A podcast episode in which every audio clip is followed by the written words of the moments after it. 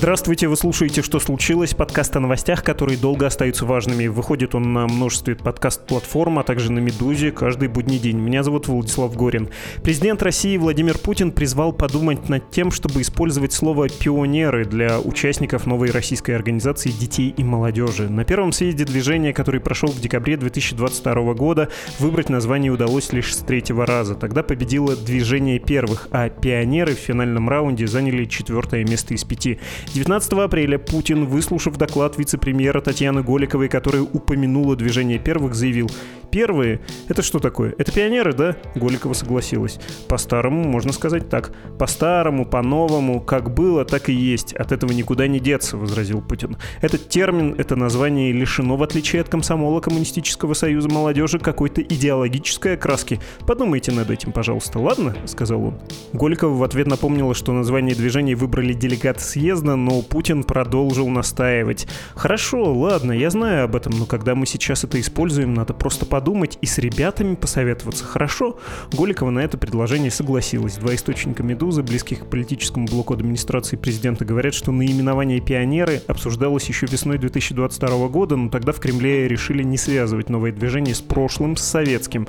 Но президенту это прошлое нравится, а другого запоминающегося названия придумать так и не удалось, сказал один из собеседников «Медузы».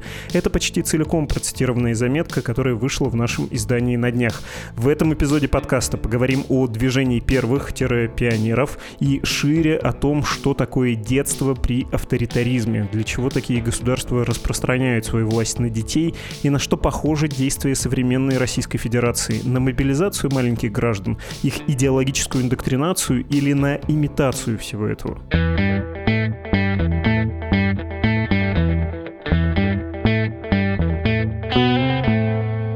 Здесь антрополог, исследовательница Татьяна Фомина. Здравствуйте. Здравствуйте. Хочу предложить вам сперва поговорить о движении первых, затем о том, как устроена вот такая механика взаимодействия власти с детьми, и в конце оценить, чего хочет современная Российская Федерация, насколько это похоже на поздний СССР, какие тут могут быть задачи у государства.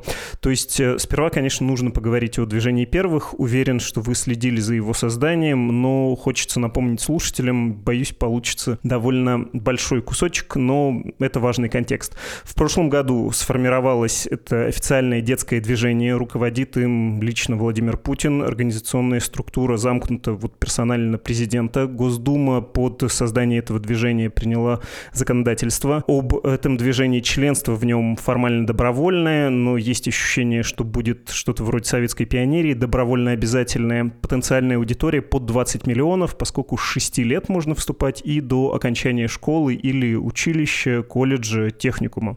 Сперва все это называлось «Большой переменой», теперь, видимо, будет пионерским движением после разговора Путина с Голиковой о нейминге. И я хочу процитировать сайт движения, как оно само себя определяет. Тут нужно, наверное, взять интонацию вот такого звонкого пионерского выступающего. Делегаты первого съезда российского движения детей и молодежи, последователи славных традиций наших предков, выполняя наказы своих друзей, родителей и наставников, заявляют, мы объединились в движении, чтобы обеспечить обеспечить России великое будущее, чтобы сделать достойной и счастливой жизнь всех поколений, чтобы менять мир к лучшему. Первое. Мы считаем себя пионерами своего Отечества. Второе. Мы говорим быть первыми в знаниях и творчестве на защите Родины, в науке, в технологиях, в труде и спорте, в сохранении природы и везде, где мы хотим исполнять наши мечты. Третье. Мы первооткрыватели мира и готовы измениться к лучшему. Миссия движения. Быть с Россией, быть человеком, быть вместе, быть в движении, быть первым ценности движения. Взаимопомощь и взаимоуважение, единство народов России, историческая память. Кажется, исчерпывающе я описал, в том числе то, что про себя само движение это думает.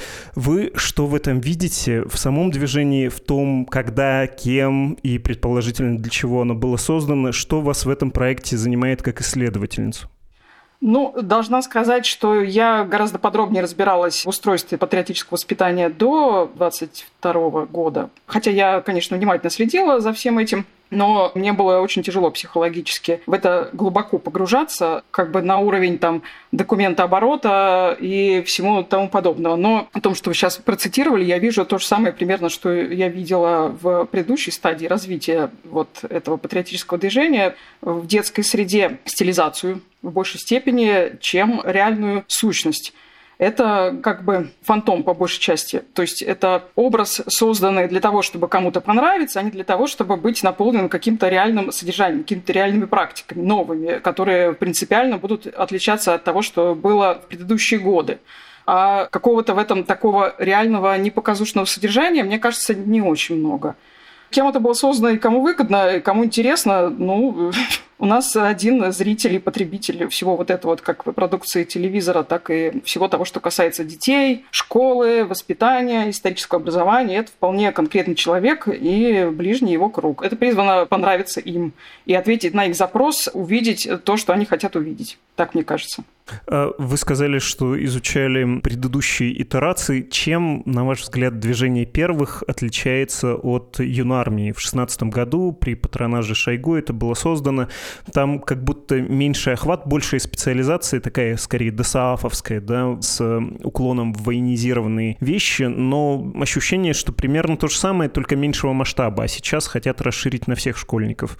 Да, я согласна с вами. То, что было юнармией названо, это действительно какая-то военно-спортивная такая история с муштрой, формой, там, какими-то церемониальными функциями, там, дружбой близкой с какими-нибудь соседними военными частями, с походами там по специфическим местам, по праздникам и так далее. А движение первых, как мне видится, это действительно просто клон пионерии, куда, значит, включается помимо военной вот эта история еще какая-то мирная, развивающая, там, дополнительные какие-то интересы интересы, занятия наукой, э, волонтерством, общественной деятельностью. Вот, по крайней мере, так это выглядит на бумаге, внешне, или там в бодрых репортажах и тому подобному. Вот. Насколько это возможно в реальности, ну, посмотрим. Я не очень в это верю. А в чем вы видите цель создания и конкретно этого движения, и вообще путинской молодежной детской политики? Сюда же, наверное, нужно добавить и уроки о важном в школах, и всяческое ограждение несовершеннолетних от литворного влияния. И я не иронизирую, примерно этими словами это записывается во всяких стратегиях безопасности национальных. А также, наверное, сюда же можно рискнуть прибавить перманентно возникающие идеи чиновников среднего ранга обычно приводить ветеранов СВО в школы и даже назначать их ответственными за воспитание в школах. Вот целеполагание какое? Что нужно российской власти от детей, при том, что предыдущие пару десятилетий российская власть детьми не особо интересовалась. Не было никакого общенационального вот такого идеологизированного движения. Были отдельные молодежные, но сугубо прикладные, там какие-нибудь э, наши для того, чтобы победить Майдан, если он возникнет, да? Ну или отдельно. Сделаем совершенно нейтральный, на самом деле, проект типа Сириуса. Умненьких детей вот э, в условиях кризиса системы образования для них создадим такой островок какой-то нормальности, акселератор. Но тут в 2022 году претензия на прямо идеологизацию. Чего хотят-то? И почему вдруг захотели? Ну, не вдруг, я не соглашусь. На самом деле интерес к детям, э, какой-то такой идеологической составляющей, там, адресованной к детям, он довольно давно начал формироваться, где-то, наверное, еще с 2011 года, я бы так сказала. Хотя он созревал постепенно и в нынешнем своем виде выкристаллизовывался буквально там с 2014 года. Такая более-менее активная такая работа пошла в этом направлении. До этого как бы они после 2011 года, по моим наблюдениям, немножечко так подвисли, удивились, не поняли, ну, поскольку они увидели, что там довольно много молодых людей вышли с протестами против происходящего в стране. Вот. Это навело их на мысль, что что-то как-то мы, видимо, упустили молодое поколение. Ну, а дальше там пошла работа мысли, она шла довольно медленно, но неуклонно. И где-то к 2014 году уже созрело такое понимание, что начинать-то надо не из того, что бить там молодежь за то, что она там плохо себя ведет, а с того, что надо осуществлять воздействие непосредственно на детей. И как раз, насколько мне помнится, вот где-то в 2014 году уже после так называемой русской весны пошла какая-то такая работа по внедрению новой концепции образования и воспитания, и там был сделан очень большой упор на вот эту вот военно-патриотическую направленность, военно-спортивную, Там все вот это более-менее было прописано, стремились увеличивать количество часов внеклассной работы именно вот по этому историческому, краеведческому, походническому и празднично-церемониальному, ну, то, что касается Второй мировой войны, компоненту. И в эту сторону работа началась именно тогда. А еще дополнительно она усилилась после 17 года, когда пошел вот этот вот известный мем, что, значит, Навальный согнал шоколаду на митинге, хотя это, в общем-то, не соответствует действительности. Хотя там действительно были какие-то несовершеннолетние ребята, но они не были сколько-нибудь значимым каким-то большинством.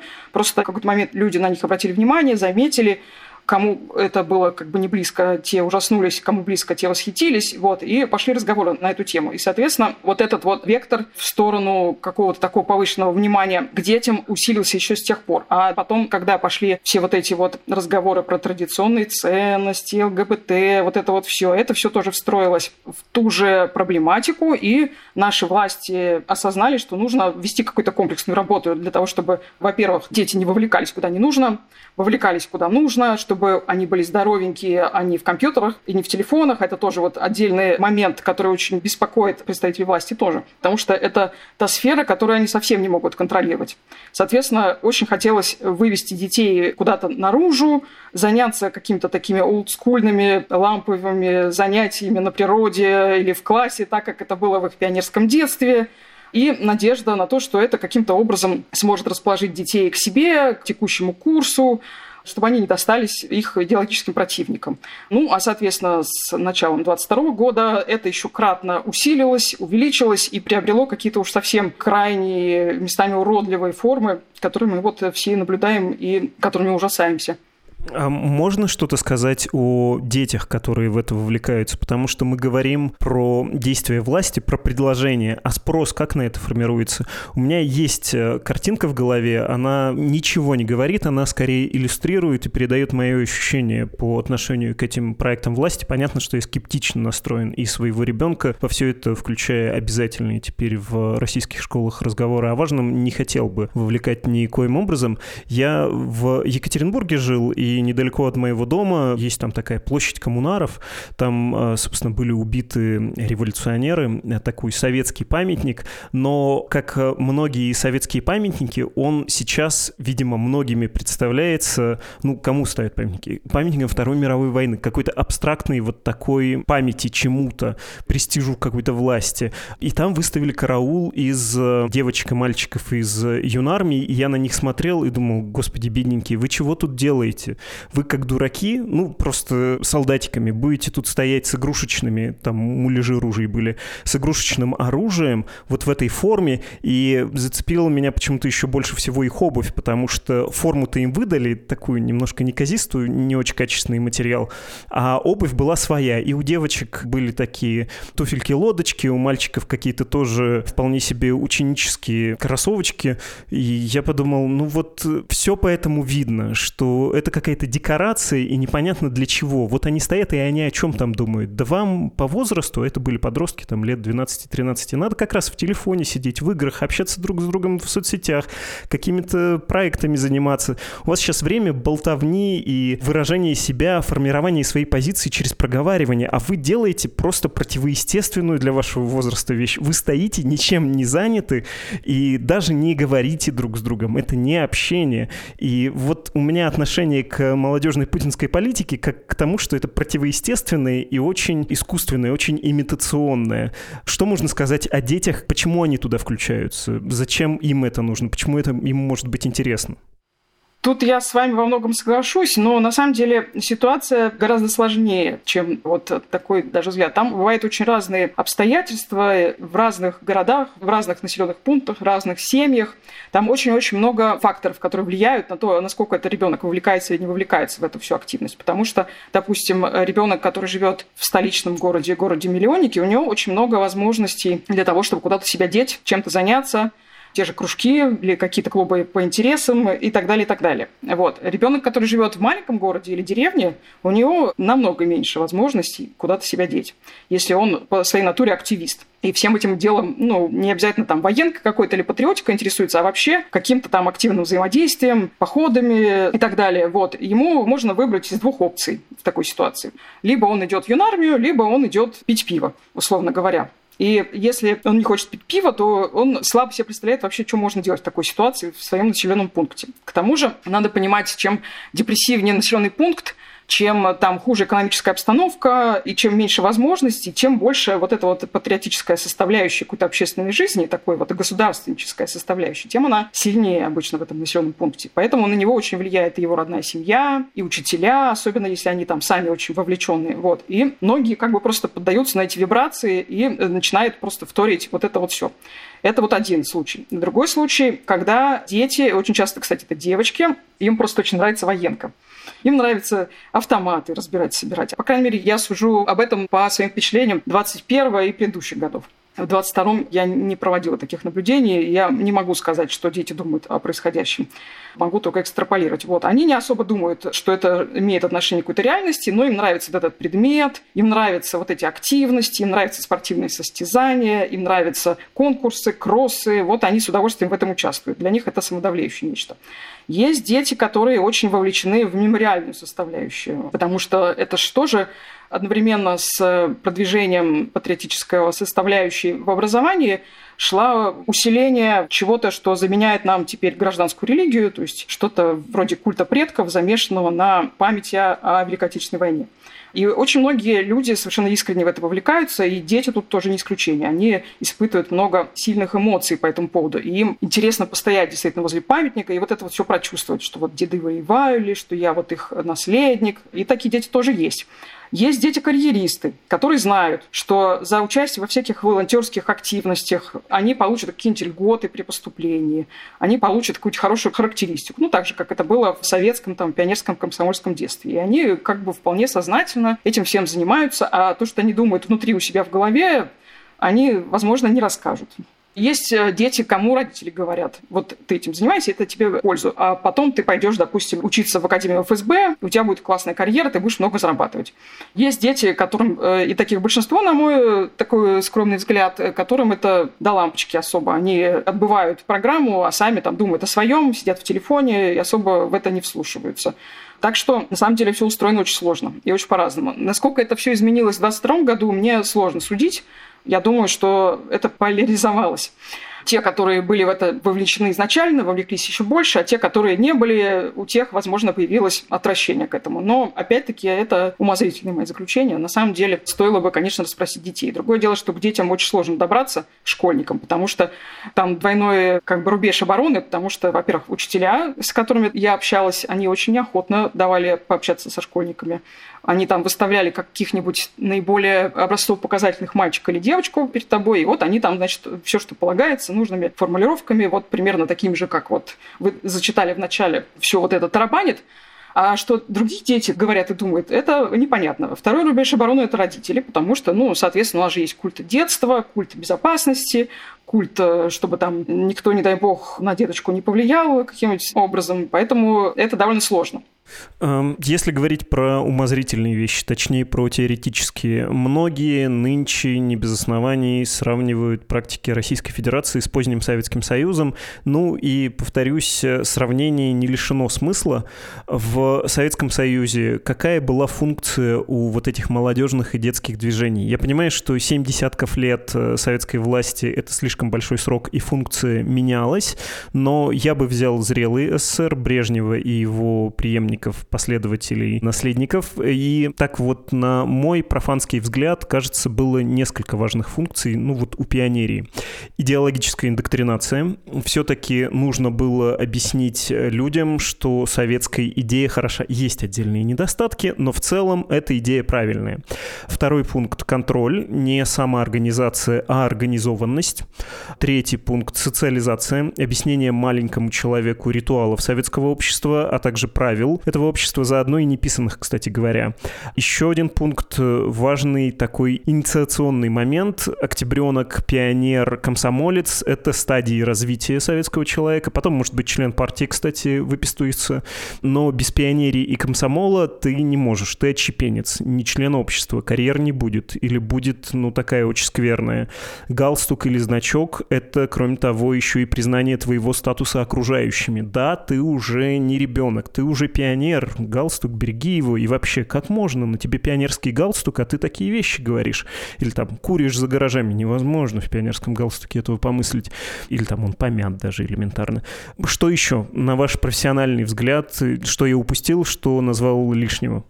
Ну, я более-менее совсем согласна, да. Это такая была система коробочек или шлюзов, через которые пропускалось общество. Человек по мере своего взросления переходил из одной стадии в другую, и там, в этой полувозрастной группе, он получал соответствующую возрасту идеологическую обработку, поскольку там речь шла о тотальном контроле партии, идеологии над обществом, то должны быть более-менее все охвачены одним и тем же, ну, в соответствии со своими особенностями возрастными. Ну, помимо вот всего того, что вы перечислили, там еще довольно мощная была оздоровительно-физкультурная какая-то тема, тема досуга, тема привития тогдашнего и характерного для советской эпохи понимания об общественной жизни, потому что пионеры же должны были комсомольцы заниматься какими-то активностями, а также прорабатывать на собраниях вопросы, обсуждать поведение товарищей, там что-то вроде самоуправления, ну, по крайней мере, фикция этого самоуправления. Насколько это было действительно действенно и искренне, это большой вопрос. Видимо, это было по-разному в зависимости от места, обстоятельств, людей окружающих, где-то больше, где-то меньше. Но действительно, то, что происходит сейчас, в каком-то смысле наследует всему этому, но с поправками. С одной стороны, наследует не только как а, образец какой-то для подражания, но и в буквальном смысле, потому что многие практики, которые были свойственны для советской вот этой вот воспитательной системы, они просто не прекращали никогда своего существования. И все те же люди, которые занимались этими вещами в советские годы, они продолжили ими замечательно заниматься и в постсоветские годы, и в 90-е, и в нулевые, когда, казалось бы, всем было это до лампочки, практике на самом деле это не так. Особенно в провинции очень многие учителя советской школы продолжали проводить зорницы, слеты, даже некоторые водили своих детей с пионерскими галстуками, как такой косплей, ну, просто потому что они к этому привыкли, потому что ничего лучше им в голову не приходило особо, и потому что им казалось это правильным. И они продолжили всем этим заниматься и с удвоенным энтузиазмом после того, как государство сказало, что занимайтесь дальше, нам это нравится, нам это подходит с одной стороны. С другой стороны, все-таки там огромная разница, например, заключается в том, что в советские годы для ребенка и родителя участие в такого рода вещах, оно было бесплатным, по большому счету, или очень дешевым. Тот же галстук и пионерский значок, которые там продавались в любом универмаге, стоили копейки. Этого нельзя сказать про форму юнармии. Форма юнармии очень дорогая.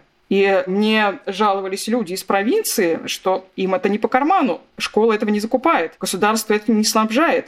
Они все это должны покупать за свои собственные деньги. Комплект в 2020 году стоил, допустим, там 13-14 тысяч рублей полной формы юнармейской. Это совершенно неподъемные деньги для жителя какой-нибудь деревни. А им хочется, но вот как? И они там ограничиваются беретом, допустим, значком. Или там красной футболкой в другом месте купленной. Вот достаточно. Потом поездки на всякого рода активности, которые происходили в советские годы и которые происходят сейчас. Это государство им не оплачивает. Они должны на свои деньги нанять автобус, организовать полностью. Это на свои деньги. Там дети должны жить. Родители их должны сопровождать на всяких там военно-патриотических сборах. Это довольно большая разница по сравнению с Советским Союзом. Хотя и выглядит, на первый взгляд, похоже. Тотальность тоже совершенно недостижима вот такая, какая была в поздние советские годы, в нынешние времена. Это совсем другая информационная среда, совсем другое устройство общества, совсем другое отношение между людьми. Поэтому даже при внешнем подобии это все сущностно совершенно по-другому. Плюс к тому, я не знаю, может быть, я, конечно, заблуждаюсь, но мне кажется, что в нынешнем подходе к военно-патриотическому вот этому воспитанию гораздо больше инструментализации детей, чем это было в советские годы. Мне так кажется.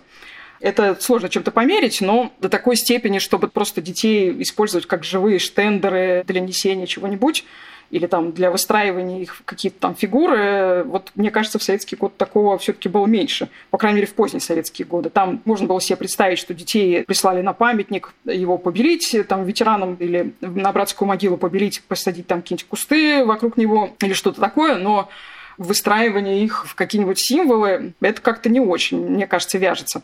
А сейчас это очень широко распространено. И что меня лично пугает больше всего, это не то, что дети как бы идеологически вовлекутся во все вот это вот, а именно то, что у них будет такой вот отвратительный совершенно опыт, что с ними обращаются как живым реквизитам для того, чтобы порадовать взрослых или там показать какую-то красивую картинку. Это очень вредно, мне кажется, для развития детей, потому что их никто вообще не спрашивает особо, что лично им интересно, нужно, а просто на них э, приходят воздействовать вот так вот сверху, рассматривая их как э, совершенно безответных существ, вроде дрессированных собачек которые нужно правильно как-то обучить, и тогда они, значит, будут выполнять нужные упражнения, и не более того.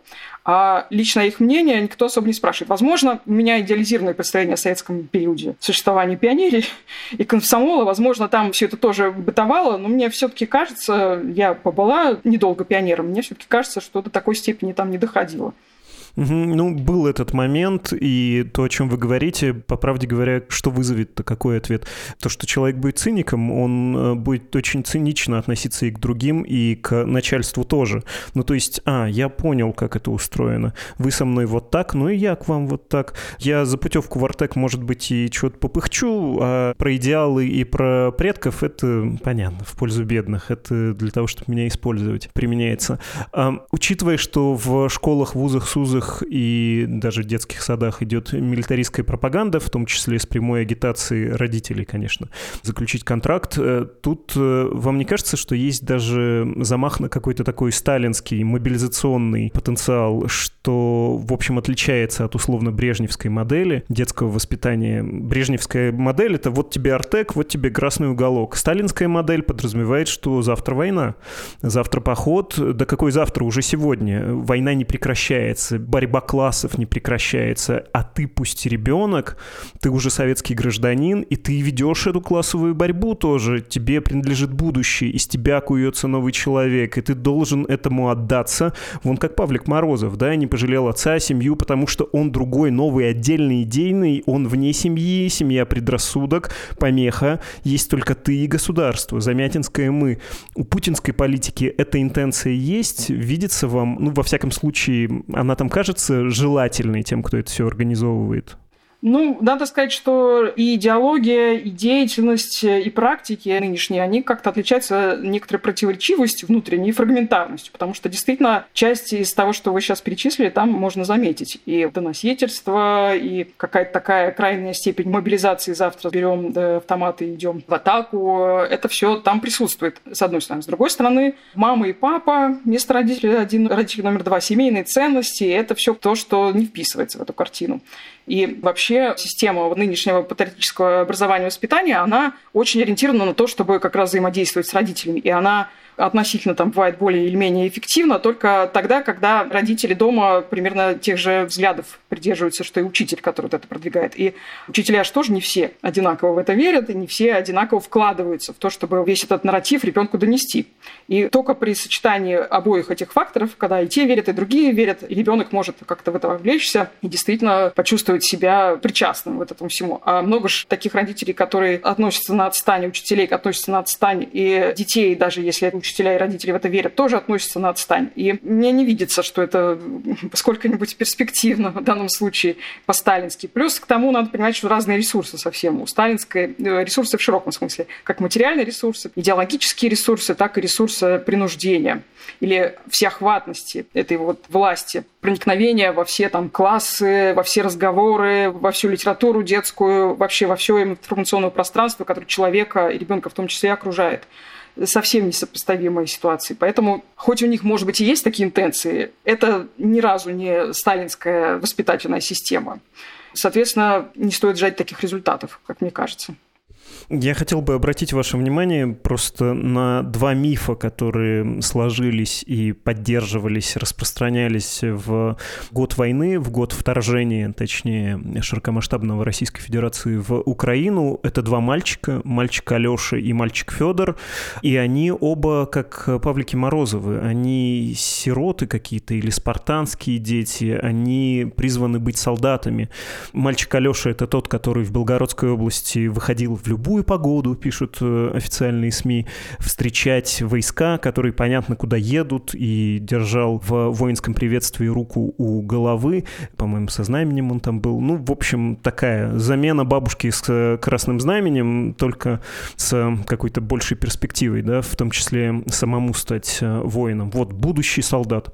А другой мальчик — это мальчик Федор, когда диверсионная группа перешла границу. Было это в Брянской области, и вот этот канон тоже гласит, что враги, проникнув на территорию России, открыли огонь по гражданским, и мальчик Федор буквально своей грудью, он был ранен, закрыл девочек, имена девочек не особенно там муссируются. Это не важно. Это не семья, это не какие-то ценности консервативные правые. Вы говорили про родителей, про важность семьи. Нет, там семья тоже отходит на второй план. Есть только он и государство, он и армия. И он там потом, этот мальчик Федор, как сообщается, заявил, что пойдет в Суворовское училище, ну то есть буквально станет солдатом России.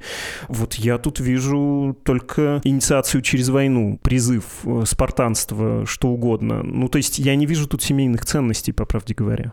Я о том и говорю, что нарратив очень внутренне противоречивый, фрагментарный. Он не составляет какую-то целую картину он составляет такие лоскутики совершенно из разных идеологий, которые не всегда друг с другом хорошо состыкуются. В данном случае попались эти два мальчика, которые, значит, хорошо вписались в нарратив войны, но есть и другие нарративы, видимо, может быть, будут, а может быть и не будут, э, о том, что мы защищаем наши семьи, мы же не государство защищаем, а как бы нашу семью, и, например, вот эти билборды против абортов на меня очень большое впечатление произвели, которые в начале войны появились везде. Там, значит, маме будущие обращаются с этого плаката, что защити меня сейчас от гибели, а потом я тебя как солдат защищу, когда на нашу семью пойдут нападать враги. И потом мальчик Федор, насколько мне помнится, эти девочки были его, по крайней мере, одна из них была его сестренкой. И это как-то более-менее упоминалось. Поэтому мне кажется, что нету такого нарратива, когда это именно такой спартанский идеал. Павлик Морозов отринул все лишнее и только лишь посвятил себя службе государства. А это какой-то такой букет из мало сочетающихся каких-то таких цветочков, которые один подходит к этой ситуации, другой подходит к этой ситуации, а все вместе выглядят как-то не совсем целостно. А, можете еще немножко про вот этот парадокс, про лоскутность объяснить, потому что я перед нашим разговором не отказал себе в сомнительном удовольствии посмотреть, чем другие правые детские и молодежные движения занимались, точнее, как они декларировали свои ценности. Понятно, что в Российской Федерации сейчас консервативный авторитарный режим. Это вот сухо и отдаленно говоря так, но его молодежное движение, оно похоже на левое такое, оно прогрессистское на уровне риторики, во всяком случае. Первые, пионеры, вот мы куда-то в будущее, мы реки повернем вспять, мы переустроим общество. Но это же звучит, да, вот этот советский нарратив. И на Гитлер-Югент это не похоже, надо признать. И на харбинские мигрантские структуры типа организации с незабвенным названием «Фашистские крошки» или там скаутов э, Костровых братьев, это тоже не очень похоже. Там вот как раз Бог, семья, не общайся с евреями, совет советовала газета «Крошка», собственно, фашистским крошкам, а тут ничего такого не звучит. И у меня вот какой вопрос выкристаллизовывается про эту разнонаправленность. Путинская политика, путинская пропаганда — это имитация, и мы зря тут говорили последние минут 30 на серьезных щах обо всем этом, или это на словах «ты пионер», а на деле будешь харбинской крошкой. Ну, то есть порядки там неофициальные будут совершенно другими. Ну, во многом вы правы, это действительно, мне кажется, некоторые имитации. Я думаю, что очень многое зависит непосредственно от личности человека, который занимается воспитанием тех или иных детей. Поскольку нет единой идеологии какой-то, людям не к чему апеллировать. Поэтому они апеллируют к своим личным ценностям, представлениям о мире, интересам и так далее. Если человек по своей натуре интернационалист, он будет это транслировать ребенку. Я говорю сейчас о педагогах и о родителях, которые вот это вот все вкладывают детям. А если он наоборот, то он наоборот. У нас же помимо государственных всяких вот этих вот организаций и движений военно-патриотической направленности существует еще параллельно некоторое количество негосударственных подобного рода активностей. Их довольно много. И они очень разные по своим идеологическим основам. Вот с ними я некоторое время назад общалась, и там довольно противоречивая картина. Есть же, например, какие-нибудь казачьи общества или детские детские казачьи дружины какие-то. Вот они там очень даже могут э, продвигать что-то вроде фашистских крошек. Есть, наоборот, э, все нулевые десятые годы продолжалось нечто вроде советской пионерии под крылом КПРФ. Ну, такое что-то достаточно малочисленное и гораздо менее активное, но оно продолжалось. Есть э, какие-то патриотические, внеидеологические инициативы и активности. Там вообще все другое. Там люди говорят, что мы за мир, интернационализм и историю. И за то, чтобы дети из дома иногда выходили и бегали, там квесты выполняли. Поэтому и складывается такая пестрая картина, потому что нету со стороны власти единой какой-то картины, которую учитель должен донести, поэтому все и доносят, кто во что горазд. Поэтому мы видим все эти странные сообщения, что кто-то пришел там с вагнеровцем на урок, а кто-то говорит, так, значит, у нас сегодня разговор о важном, а важным я считаю будущее ЕГЭ. А где-то, наоборот, привел священника, и он там что-то важное с его точки зрения докладывает. Поэтому так и получается. И когда я еще там несколько лет назад э, спрашивал учителей, например, а вот э, как вы думаете, почему у нас в стране соединились в единое какое-то семантическое такое целое понятие патриотизма и военки. Почему мы говорим военно-патриотическое воспитание? Почему патриотическое воспитание обязательно должно быть военным? Почему, когда мы говорим патриотически, это обязательно подразумевает сборку и разборку автомата Калашникова? Они немножечко так призадумывались, осекались, а потом говорили, ну а что мы еще можем? А мы не знаем. Вот нам государство сказало, давайте, значит, воспитаем детей патриотами. А что патриотами? А как патриотами? Ну вот мы и делаем, как привыкли, как мы понимаем это. Вот у нас было в детстве так, вот мы и продолжаем.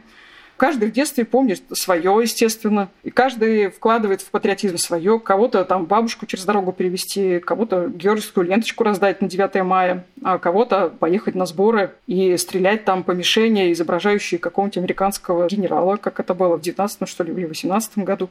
У каждого свое представление об этом. Поэтому и получается такой пестрый противоречивый букет. Под конец, можно я вас спрошу, у вас есть дети? Да как мать и как женщину, спрошу как отец и как мужчина.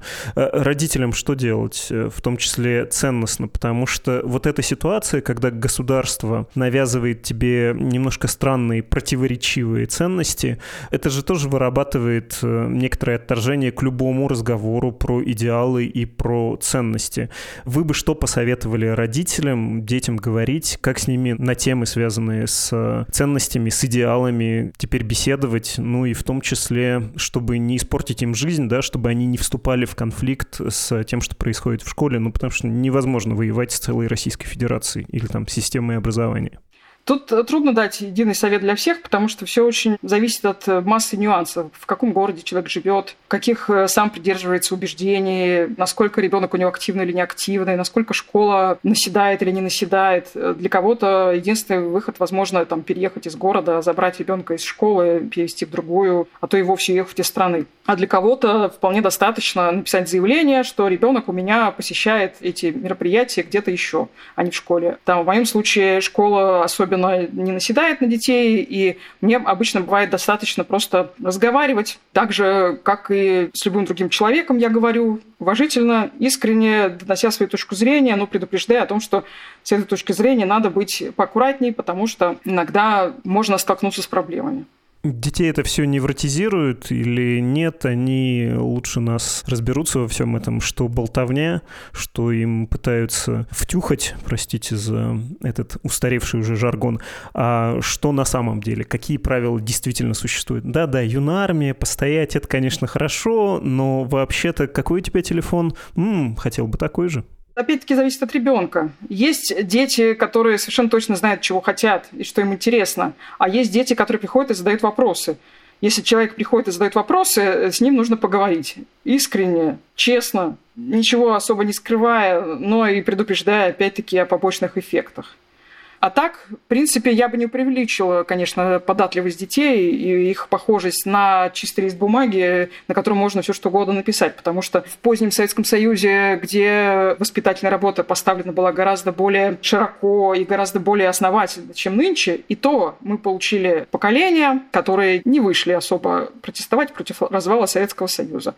И очень радовались наступившим 90-м годам. Поэтому не стоит преувеличивать возможности повлиять на умы молодежи, даже если она она декларирует всяческую лояльность и готовность принять вот эти правила игры. Опять-таки повторюсь, что самый большой вред, который ребенку можно нанести в этом случае, это то, что он уверится, что не обязательно быть искренним, не обязательно всегда говорить то, что ты реально думаешь, а нужно иногда промолчать, а иногда и соврать. Спасибо гигантское. Вам спасибо. Это была основная, самая интересная часть выпуска, и она закончена. Сейчас будем прощаться, и у меня к вам будет небольшая просьба, не сочтите за труд выслушать объявление.